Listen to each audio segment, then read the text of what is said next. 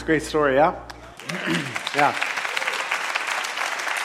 Uh, man, Ricky's awesome. My favorite part is that he runs this organization called Heart of a Hero, and he really makes God the hero. Um, I think is you, that's all you can do, and the experiences that he has on a consistent basis, and really the ministry that he's called to. Um, it's been fantastic to have him part of this faith community. Um, we've gotten to actually, you guys probably didn't know this who he was, but we've we've gotten to watch him. He got baptized here and share a little bit of story, and then um, his fiance was coming here. They're now married, but we got to baptize her as well in their last baptism. She was a spontaneous baptism, so it's just really awesome to see God do what God does in people's life and who they are and how they're used um, for His glory and His honor. And um, Ricky's story's really great, and it's um, bigger than that, and, and we get to learn some cool stuff from that. So we actually invited him in September. He's going to come out here as Spider Man. We're going to sit down and have a conversation about what it looks like. That'll be great. Um, one cool thing that I'm excited about with that is that um, that's one thing he hasn't gotten back into yet is public speaking. And, you know, he used to speak in huge crowds and stuff. And so it's going to be kind of his first dipping his toes back into this as he's God's just kind of helping him recover through some things. And so we get to be a part of that. Um, so that's um, at September 16th at the Benicia location. Actually, the week before that, I'll give you a quick teaser. On September 9th, we're going to have Dave Dravecky here, and he's going to share with us. And then the 16th, Spider Man. And then in October, at our um, Bethel location, um, Spider Man will be there specifically for um, the San Francisco site. So, why did it say Bethel location? Um, so, quick update um, for those of you who haven't heard this, I'm going to invite kind of our faith community to be praying for this. 30 years ago, um, Bethel Christian Church in San Francisco, they're in Valencia and 24th, right downtown, heart of San Francisco, beautiful area sent out Ken and Betty Jensen to plant Northgate. And so they started Northgate here in the East Bay. Um, and uh, that's where we find ourselves here today um, through that uh, launching in Bethel. In this last March, they reached back out to us and uh, asked for some help. They had lost their pastor, they've been going through a bunch of transition. Um, there's a smaller group of people there, and they're really just wrestling with who they are, what God's asking them to be, and how best to do ministry and serve this city well with what they have. And so we've gotten to do some pulpit fill and we've helped them do some worship stuff. And out of that, we've started working through this three part question. That three part question is this How do we reach the largest amount of people possible? Because everybody matters to God, therefore, everybody matters to us. As quickly as possible, because what we have is today, and in the healthiest way possible. Because healthy's well, unhealthy is not good, right? You want to be healthy about it. We want to be good stewards with the resources we have, with the resources their faith community has. And we just don't want a church that has bitterness or brokenness. It's not the grace filled type of church that's honoring to God and who He is that invites people in. So, as we've kind of walked through this topic, God's really invited us into something kind of scary, way bigger than us, that's awesome and exciting, but we really want to get good wisdom and discernment through this process. And that is that we're going to be in an intimate relationship, I would say, um, from August through the end of the year with them, really seeking and finding out if we would actually be better together and merge as one and become Northgate Benicia location and Northgate San Francisco Bethel campus. Um, so God's uh, inviting us into this. We're walking through this. We've used this word here before, terracided. We're excited. We're terrified. God's given big dreams of what this could look like to reach the largest amount of people possible quickly and in a healthy way. And what I want to do is I want to invite you. Um, that's a part of this faith community, just to pray and see God and be like, hey, God, give the leaders, give the people who are making this decision, give Bethel and their elders and their membership wisdom and discernment about what the future should look like and how they can reach people for the kingdom uh, in the city, which is just the, one of the biggest, if not the largest, unchurched area in all of the United States. Um, so, fantastic stuff, really exciting, nerve wracking at the same time. I invite you to pray for that. So that's why I would mention Spider Man will be at the Bethel campus, and we're going to be able to announce some of the different things we're doing between the two campuses there in the city. So, that's awesome. Excited about that. We have been um, in this series in July uh, called Summer Soundtrack, and what we've been talking about is hymns, right? For some of you, this is like your mixtape playlist, the hymns that we've been going through. Some of you don't have a clue what these songs are, you've never heard of them. We started the first week with a song called Amazing Grace, uh, and we talked about how grace is amazing, how it's big, and that we have to be able to receive it um, and how important that is once we recognize um, that we need it and then are able to receive it freely as a gift through surrender. The next week we talked about Come Thou Fount, which is a, an old hymn.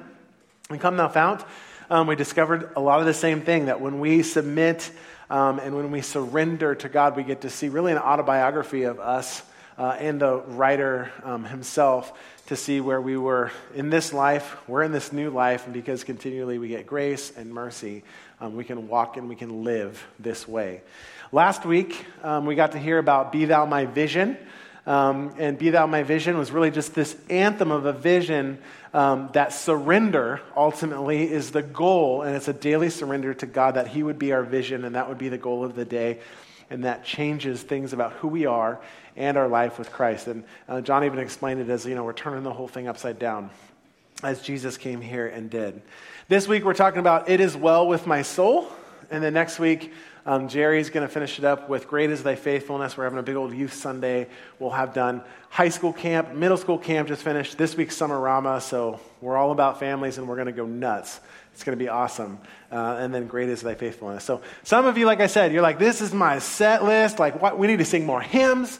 This is truly how you worship the Lord through these songs. Some of you are like, I've never even heard of these songs. It's archaic. Who talks like that? This stuff just sounds weird. It's no fun. Um, some of you uh, are like, hey, we don't do hymns. We shouldn't do hymns because it's old. We need to like do prodigal style, celebrate, go nuts. Let's get some lights, drums, have a party. And then others of you are like, no, this is not holy, and the Lord loves hymns. So just stop playing everything. Give me some a and a director to keep me on beat, and let's sing some hymns. And then, you know, like the guys will start busting out their shirts. It's like real men sing loud, and it's all intense, and we're in this little like music war. This is the cool thing that we've learned throughout this series is that God loves it all. He wants it all. He says, Let it all come in my house because it's all for worshiping Him. It doesn't matter if it's hymns, it doesn't matter if it's just voices, it doesn't matter if it's a rock band. And he shows us all throughout the Bible how he loves it all. It's all worship to, glor- to glorify and honor him. And we get it from the very beginning. They're having like a rock concert in heaven. The angels are way before even any of us existed. Music existed and worship of God existed. And so that's a beautiful thing that we get to learn is we're all each our own little individual way. God talks to us in all these little special ways and he gets honored in every way when it's worship to him. So today we're talking about It Is Well With My Soul. This is one of my uh, favorite songs. This sounds really morbid. I don't know if any of you guys have ever thought like this, but I've like thought like, when I die, what do I want people to sing at my funeral? Has anybody else ever thought like? Okay. A couple of you maybe, yeah, yeah. Okay. it's, it's gross, really. like planning it all out. Um, so this is the song. So anyways, you, we're going to sing this together. It's going to feel like my funeral. it's going to be great. Um, I love this song. It's just beautiful, the words in it, and to be able to say it as well with my soul. Um, for many of you, a lot of people connect with this one, but this song is really gross when you learn the story behind it um, and what this man went through, and then went on to pen this song and put it onto paper or this hymn, this poem that now we have and we get to sing um, together. So, the guy who wrote it, his name is Horatio. That's a pretty rad name right off the bat. It's coming back. Horatio uh, wrote this. He was a successful lawyer in um, the Chicago area, and it was great because he got everything that he needed from that life, being successful. He took his money, invested in the stock market. He also took his money, invested into um, real estate. And uh, then what happened is he had a series of tragic events happen, one right after the other. So in um, 18 Let's see. In 1871, the first Great Chicago Fire took place, and it burnt down most everything that he owned. Uh, and everyone lost many things there. And he was a part of a church and was a part of a humanitarian effort and still came alongside families as everyone tried to recover from this. Much of like many of you have done in the past in this region when tragedy has struck in that way around here. So that's the first tragedy that happened.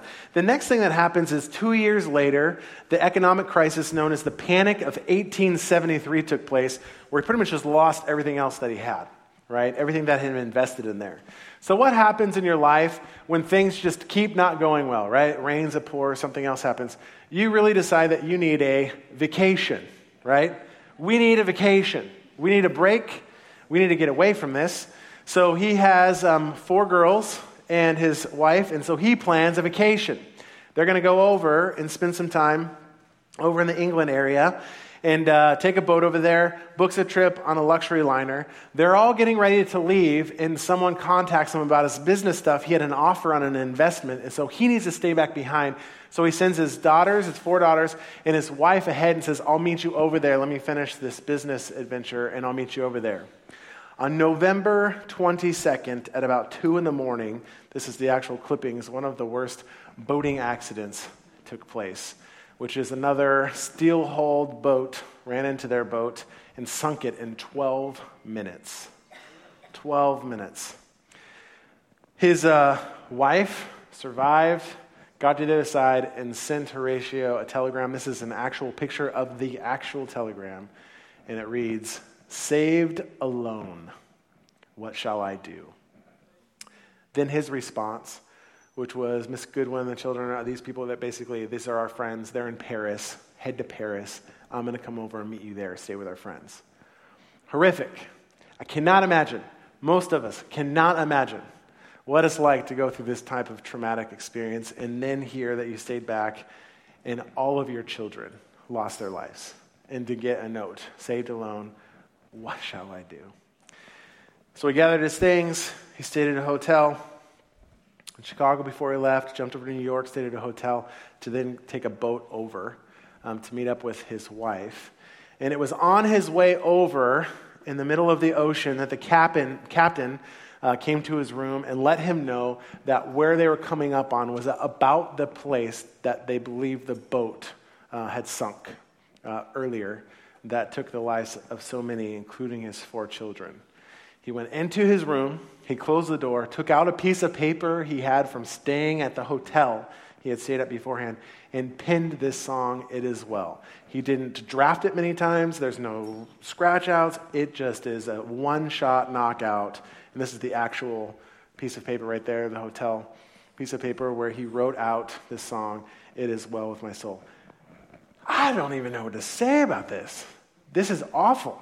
I, I don't know how you can be at a place where you've lost something over and over and over again when it just keeps piling up. And then this type of loss, and you can sit there and you can write words, it is well with my soul.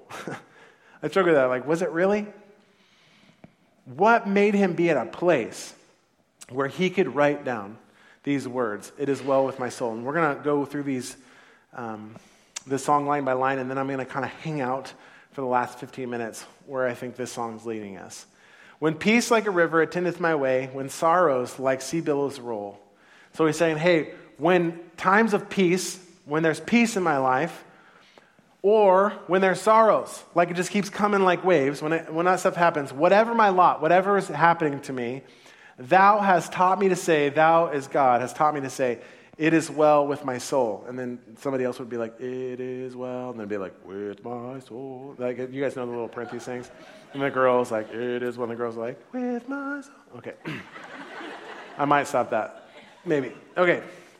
So then he continued on, though Satan should buffet, through trials should come, let this blessed assurance control that Christ has regarded my helpless estate and hath shed his own blood for my soul. It is well with my soul with my soul. Okay. it is well. Yeah, I'm going to stop. I'm not John or Jesse. Um, my sin, oh, the bliss of this glorious thought. My sin, not in part, but the whole.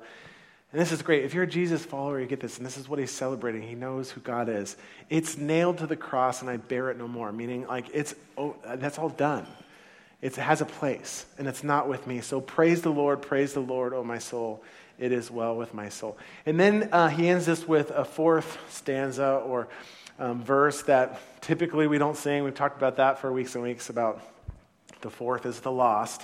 Um, there was actually six. Um, there was a fifth and sixth that was written, but it was years later and it wasn't by him that was added, and most people don't sing those as well. It says, uh, this is the more apocalyptic part, kind of the ending of the celebration. You see this in all these beautiful hymns. It kind of tells the life story, and then it talks about God's great return. Uh, and it's really beautiful. And the Lord hastes the day when faith shall be sight. Like it's not just going to be faith in you, I'm actually going to see you and be with you. The clouds rolled back as a scroll, the trumpet shall resound, and the Lord shall descend. Even so, it is well with my soul. How do you get at a place when just life's happening where you can say, It is well with my soul? so there's a word I want to talk about specifically today to kind of tease this out. And that word is peace. Peace. What is peace? How do you have peace? Have you ever met people that you're just like, they're so discon- they're just happy, they're just like peaceful people, but at the same time you're thinking like, you're just a weird person. You're like a kuna matata all the time. You're so, are you aloof? Have you seen the news? Like, do you even care about anything? And you're just like, oh man, these people are crazy. You know what they have? Peace. Yeah, yeah. So check this out. This is how peace, people you meet that are happy or in a good place that have peace, they are at peace with a couple different things. The first thing they're at peace with is themselves, right? They don't care what they look like. They don't care what's going on. They're all like camping hair, don't care. Like they're just like, hey man, uh, life is good. Kuna Matata, this is awesome. And you're like, you don't even, you don't even, like your life isn't that great. But they're like, no, it's awesome. And you're like, okay. They're at peace. They're not toiling and struggling like so many of us do because we're just not peace with ourselves. We got to do this and we got to be this and I have to become this. And they just said, like, this is who I am. This is how God made me. I'm at peace with myself. It's a really special, peaceful place to be. Those people are also, when you have peace, true peace, you're also at peace with others. You're also at peace with others. Um, you aren't angry. You aren't bitter. You aren't seeking revenge. I wasn't originally planning on um, um, expounding on this that much because I really want to hang out with the God part, peace with God, but just for a second. I am here because, I'm hearing so much of this conversation about people not being at peace with each other. You know, we've had the whole like love one another conversation. It doesn't seem to be working. Let's have some peace with one another. Well, let me talk about that just for a second. I get so many prayer requests, so many people who love each other be at war with one another, and it's because of this we are not coming to the table of reconciliation correctly. Let me give you an example. If you came to me and said, Larry, you said something that offended me and it hurt my feelings, or Larry, this happened and it hurt my feelings. Your response this way, it hurt my feelings. It hurt me. It bothered me. If my response is, no, it didn't. Are you kidding me? Like, that was a joke. Like, don't be a baby, suck it up. Or my response was like, how could you be offended? Like, this is what was going on. You don't understand my side? And we jump right to my side. Well, let me tell you how I really feel, right? You're not sitting at the table of reconciliation. You can't say, You know me. Come on. You know that. You know who I am. You know my heart, right? It doesn't work because you're already saying, No, no, no. You're not sitting at the table of reconciliation. You don't even want to hear me. You now just want to talk about yourself. And now we're not at peace. We're budding, right? That's what typically happens. And if you look at many of our relationships, or we look back at them and say, where did this go wrong? It's usually at the table of reconciliation right there. So, what does it look like to be at peace with others when it comes to proper reconciliation? It's complete surrender. It's gross. This is what it looks like. Larry, what you said offended me or hurt my feelings. My response should always be, I am so sorry. That devastates me that you are hurt that I hurt you. If I hurt you, I'm grieving. I never wanted to hurt you. Whether I meant it like that or not, whether it was on purpose or not, that's how you come to the table of reconciliation. Because guess, guess what the response is? When you say, you know what, you are hurt. I can't tell you you're not hurt. I can't tell you how you feel. You can't tell me how I feel, right? But when I say, you're hurt, and I want to recognize that, I hurt with you, I'm sorry, then you can say this after that. Then you can say, but don't be an idiot. Come on. right? And they'll take it because that's how we are. You can say, like, hey, I'm sorry, I grieve, I shouldn't have done that, I'm hurting that I hurt you. And then you can say things like, you know me, I didn't mean that. And then what do you say? I know. I know you. I just wanted to tell you and it bugged me. Guess what we're at? Peace. We have peace because we reconciled appropriately. So, friends, Let's do some reconciliation. Some of y'all just need to walk on out. You're like, I got my message for the day. Thank you. I'm out. That was the word from the Lord. Write that down and go do some reconciling, or you're going to recognize where you need to reconcile right now. And it even talks about that in the Bible. It even says in the New Testament, Hey, don't do nothing else. Don't go to lunch. Don't come back to worship service. Don't do nothing until you've reconciled because it just, not having peace with people is not appropriate. You can't have peace if you don't have peace with yourself, others, and finally, God. People at peace have peace with themselves, they're at peace with others, and they're at peace with God. How are they at peace with God? Well, because they're in a righteous relationship. And that's what I really want to spend the last little moments of our time together talking about is how do we have peace with God? This is the really special thing about peace with God is it does this. Peace with God paves the way to peace with yourself and equips you, gives you the tools to make peace with others. Peace with God paves the way to make peace with yourselves. Well, how does it make peace with myself? How is it going to help me to do that? See, when we can come to the grips uh, to grips with this idea that God has forgiven me, when we make peace with God and then put our faith in Him, that He's forgiven me, it gives us the right to not not forgive ourselves, right? We can stop doing that, um, not forgiving ourselves for the past. We no longer, we, when we no longer, um, re, when we realize that God no longer holds our past against us, we find freedom to quit holding our past against us, ourselves. Who typically holds the past against you the most? We do. Yeah, because we were there for all of it. Just so happens. I was there when all that nonsense took place. We do that. We're the one caught, you know, daydreaming in the middle of the day with the weird faces as we're thinking about the silly things that's happened on because we're hanging on to it, reacting it. When we realize that we don't have to hold on to that anymore because we have peace with God and we've given that to Him, we don't have to hold on to it either which equals peace with yourself. And then that gives us the tools to make peace with others. Why do you do that? Well, there's a conflict that's involved. I want to talk about the conflict for just a second. The conflict is this sin. We're just going to call it what it is. I'm going to say it out loud. It's called sin. Maybe you've heard it. Maybe you haven't. Maybe it feels taboo because it just feels like, well, Larry, we're being dramatic in church today. We're talking about sin. You know, like it's not, uh, you know, we don't talk about those things. I don't like that either. Sorry, this is my little box. we do this thing, we just don't want to call things what they are, right? We tell everybody, we spin the wheel of adjectives. Everything's good, fantastic, great, awesome, right? You walk up to somebody, how you doing? And they're always like, good, fantastic, wonderful. That's not true. my new word is decent. How you doing? Decent. Oh, well, that means you're not doing good. Well, I didn't say that. But then they're like, well, I don't want to get into this one because I'm decent myself. We don't want to do it. We don't like, but you know, we call something what it is. So here's the deal. Let's call sin what it is. It's this whole idea of there are things in our lives that are unfair but true. Hang with me. Unfair but true. I'm going to use a weird little analogy. I was born in the United States of America. I was born in Santa Clara, actually, in, in California. Um, that is unfair and true. Why is it unfair, Larry? Um, well, because I can only speak one language, kind of, sort of, mostly English, most of it ish. One language.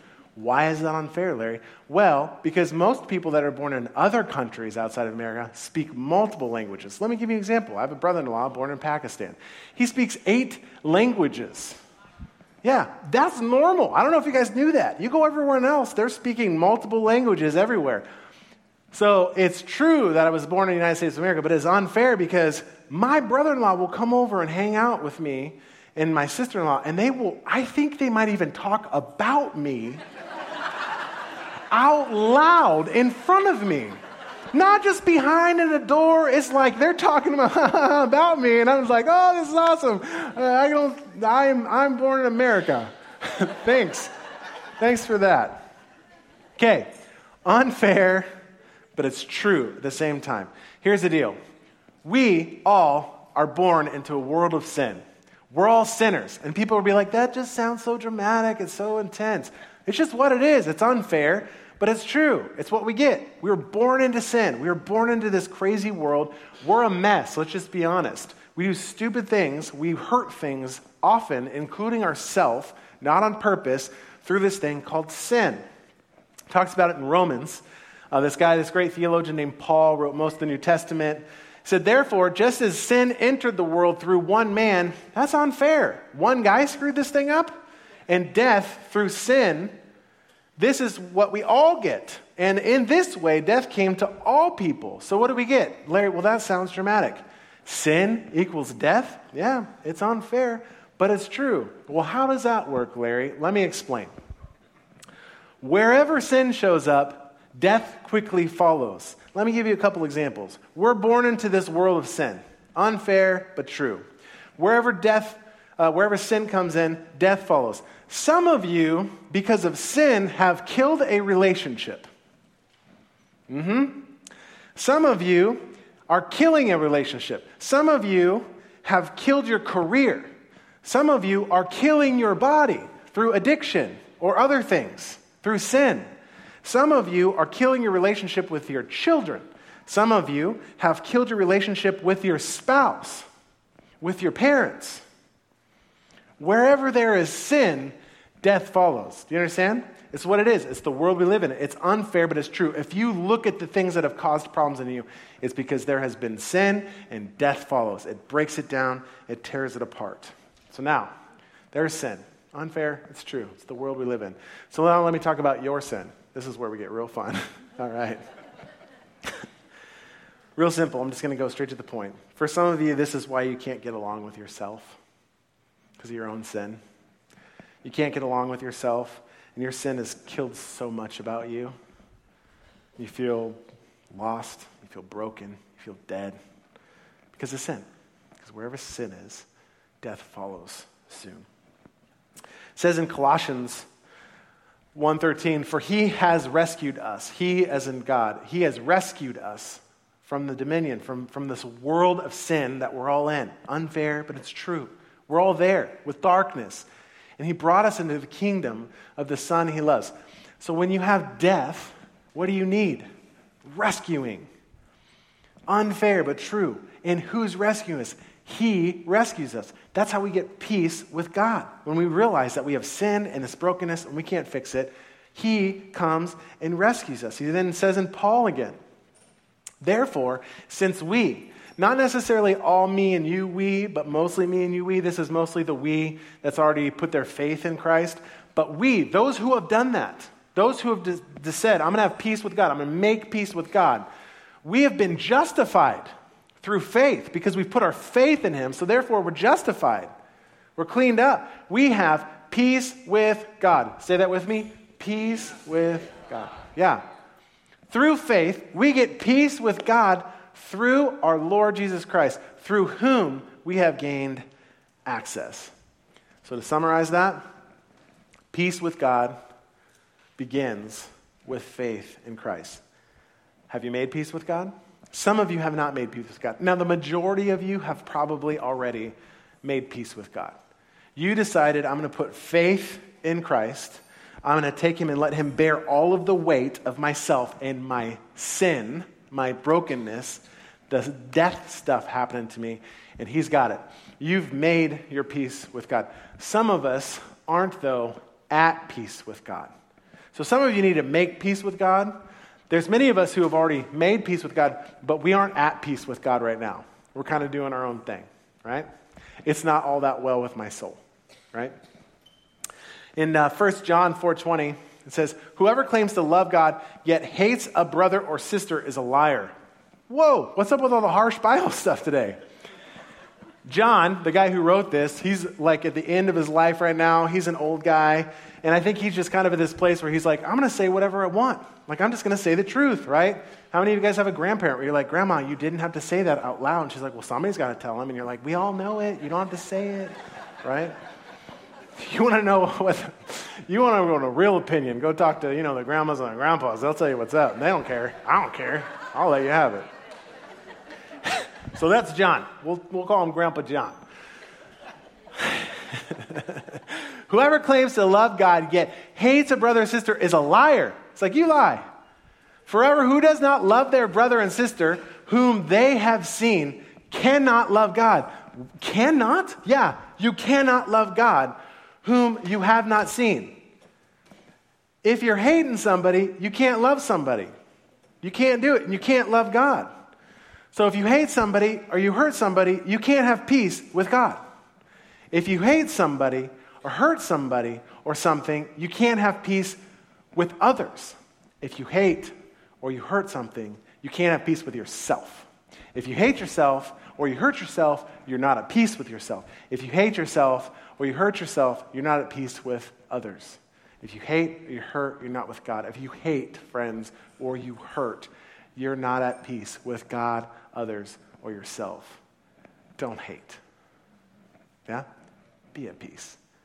It goes along with the love stuff, but let me just use a different word. Yes, love. Be at peace. That's what it is. Don't hate. It's not hate. So, are you at peace with God? Have you made peace with God? Go to the next one. It begins with faith in Christ, or are you at peace? Have you made peace? Are you at peace? Are you at peace is with God is sustained by submission to Christ. Are you constantly giving it back to Him? Are you constantly throwing it back to Him? Are you sitting at this side of the table correctly in submission for reconciliation constantly? Are you submitted to Him or are you starting to do your own thing? Are you starting to control your stuff? Are you trying to starting to say, you know what? I'm going to I'm going to be at peace with myself because this is what I need to do. Have you made peace with God? Are you at peace with God? Look at the things that you're not at peace about, and you'll start realizing it. A lot of it has to do with sustained submission. If you've noticed, or if you think back, or you can watch back to all our conversations about these hymns, they're all about surrender and submission. That's where peace comes from. That's where peace beyond this world's understanding. That's how your soul, friends, is well. I don't get it. It's because He gives peace beyond our understanding. And when you're at peace with others, you're at peace with yourself, and you're at peace with God, your soul can be well. I, um, I know there's some of you here today that actually needs to put their faith in Christ for the first time. They need to make peace with God so they can have peace. And some of you need to come on back. You've been wandering off doing your own thing, and you need to submit back to Him. You need to come back. I um, um, my I don't know if you've ever done this, but I lost a kid. I mean, like I really lost a kid one time. I have four kids. I used to have five. It's crazy. No, I'm joking. I, I have four kids. I lost a kid at Disneyland. Elsie was three and a half. Oh, yeah, it's panic. Oh, I'm going to tell you the story. You're going to freak out with me. It's going to be great. Um, so I lost kid. I got Elsie. We got our four kids, and we're going through, and you're constantly doing like the one, two, three, four, one, two, three, four all the time. One, two, three, four, one, two, three, four, one, two, three, four. So we got into the bathroom and we come out, and it's like one, two, three, four. And a parade was coming by. And so we all stopped to watch the parade. Oh, well, the parade's coming by. And it's like one, two, three, four. And then I started going one, two, three, one, two, three. One, wait, one, two, three. And it's like finding Nemo. It's like Dory all over. Like, oh my gosh. So then I said, Where's Elsie? Do you have Elsie? And she's like, No, I thought you had Elsie. No, I thought you had Elsie. oh, we don't have Elsie. It's been who knows how long. So I began to look for Elsie. And some of you guys maybe have lost someone, and it's not even panic. There's a different word that happens, especially for the wife. Um, there's a thing that happens in you. It's beyond panic. Everything rises. You start to freak out. So I'm, I'm trying to be a Hakuna Matata. I'm like, well, I'm going to find her, because that's what I do. I'm going to find you. And so I diligently started walking around like I had business to take care of, which was to find my three and a half year old at Disneyland that I lost. So I'm not finding her. It's been maybe 10 minutes now. And I'm kind of like doing the, I've already done like the screaming for her name, like, Elsie, Elsie, oh yeah. And I'm like doing the panic look. I'm walking kind of everywhere quickly and then kind of giving the wife, like, I cannot find her. And then she's doing the, oh my gosh. So now she's like huddled all the kids in the corners, like, you stay there, you don't move, I need to find her. So she starts looking around and I'm jumping around, looking around. I finally find a secure, oh, I'm like, I'm like actually to this moment, I'm thinking, I'm going to go out in the middle here and I'm going to take my shirt off and scream. And everyone's going to be like, what? And I'm going to get their attention. I'll be like, I lost my kid. So everyone's paying attention. It's really weird. It was dramatic. No one wants to see that. I mean, you know, I was a little desperate. I was like, maybe I'll get attention. Look, I got my shirt off. Where's my kid? so I finally see like a security guy. And I run up to him and I literally think, I'm one of those people. I don't know if this has ever happened. I'm sure it's happened before, and you're probably going to kick me out. So I started with that. Hey, so like I am sure this has happened before, but I don't know. But you're probably going to kick me out. If we all have to leave, it's totally cool. It's early in the morning. Like you're probably going to. There's consequences for this, but I lost my kid. And he goes, "Oh, are you Elsie's dad?" And I was like, "Oh my gosh." yeah, you know, I am. Yeah, where is she at? trying to be. It's like, hey, we got her. It's no big deal, babe. And she's like, what? Right? It's literally been almost 20 minutes. it's legit. Don't owe me. You got your own loss. Some of you guys, some of you guys are here today and you're that lost kid. They're still looking for you, but you're happy as a clam. Good old Benicia. oh, man. So she's walked to the Tower of, she's, they're front of the Tower of Terror, which is far away, which I think is actually funny, right? So takes her like 10 minutes. She comes back. You know, when I found her and I got to pick her up and I got to hug her, you know what I wasn't? I wasn't mad. I was relieved. I wasn't mad. I was relieved. Some of you haven't put your faith in Christ and you think, man, I've run off and kind of done my own thing. You don't know what I've done. You don't know the crisis and the tragedies and where I've been and what's been going on. And I want to tell you that you have a dad, a heavenly father. He ain't mad. When you come home to him, he's relieved. And he gives you peace beyond our understanding. Some of you aren't at peace with God because you got busy watching the parade. Now you're in the Tower of Terror. You don't got to wait till the Tower of Terror happens to come back to Him. Some of you today need to make peace with God and resubmit back to Him. And uh, friends, I'm going to tell you right now, He's not mad. He's standing there like a good father with his arms open. He's relieved. That's where you find peace. That's when you can say, It is well with my soul. It is well with my soul. Would you stand and sing this beautiful hymn together?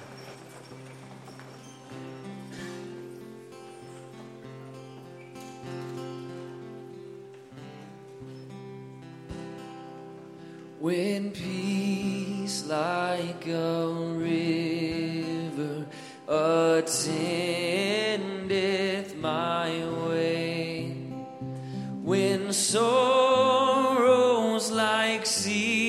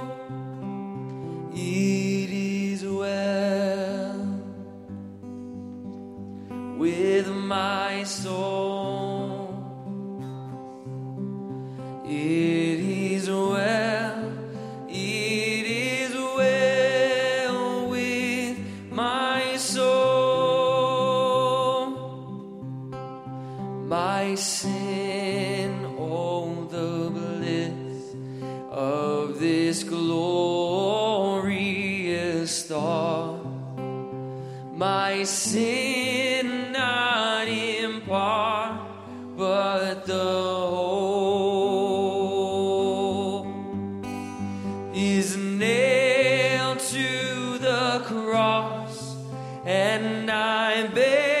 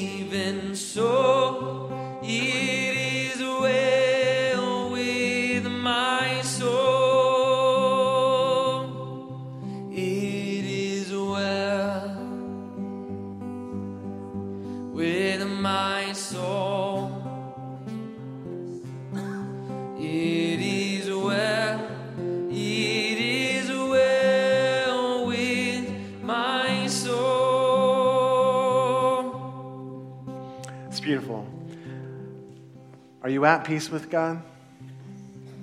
Have you made peace with God? Some of you need to make peace with God today. And I want to invite you at the end of the service to come up front. There's nothing so dead in your life that He cannot resurrect. There's nothing so lost that He cannot find it. And there's nothing so broken, friends, believe me, that He cannot begin to do His mending work in your life and give you peace beyond understanding. So some of you need to make peace with God today.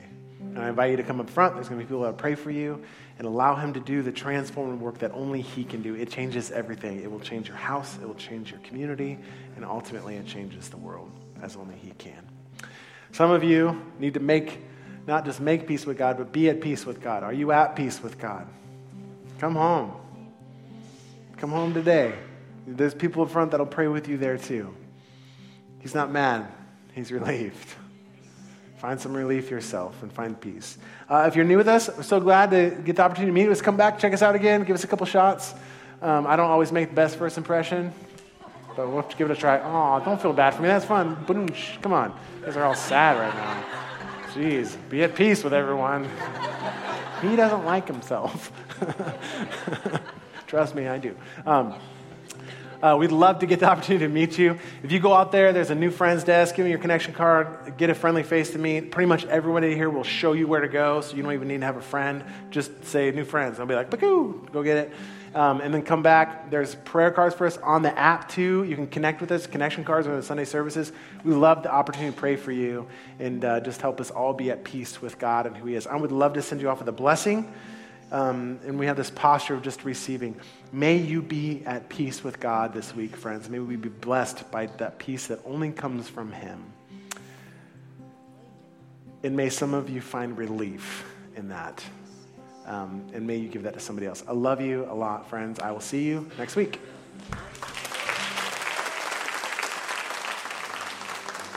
It's a